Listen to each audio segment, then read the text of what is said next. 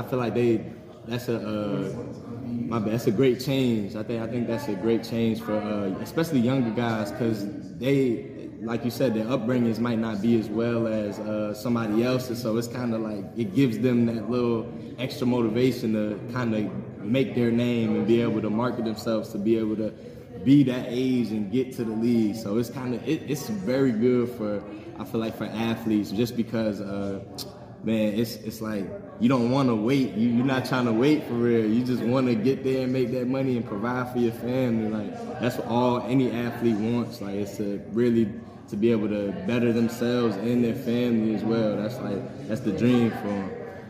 Thanks, man. I appreciate it. No problem. Appreciate Most you. man. definitely. Yes, sir. What's it like being a veteran on this team, being a 24 year old, and Man. just uh, from well, I'm sure from when you first started your collegiate career to where you are now? I feel like I'm a lot more mature since I, for sure, I, like you have to mature. Like between the ages of 18 and 24, I feel like that's like the biggest, like the biggest step you got to take. And I, I feel like I just, I'm able to speak more freely now. Like I, I'm able to talk to the younger guys and just give them my knowledge and uh, just work, just knowing that this is it for me and just working every day to like fulfill my dreams of playing at that next level.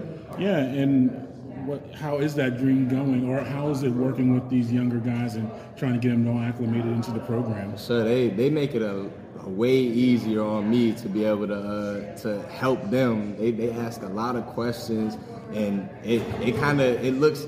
I feel like it looked bad on me because I feel like I never, as a freshman, I just try to figure things out on my own. So they they definitely help me out more, like help me out to help them. So them questions be like, man, I, I be kind of stumped sometimes. I'm like, man, that's that's a good question, man. I I didn't expect that from from a freshman, man. But yeah, they they show they showing a lot of maturity for sure. Though. Yeah, and what do you think the team is just right now in the landscape of the conference? Uh, you know, with Coach Grant also getting getting his uh, his stamp on the program. Where do you think you guys are just right now?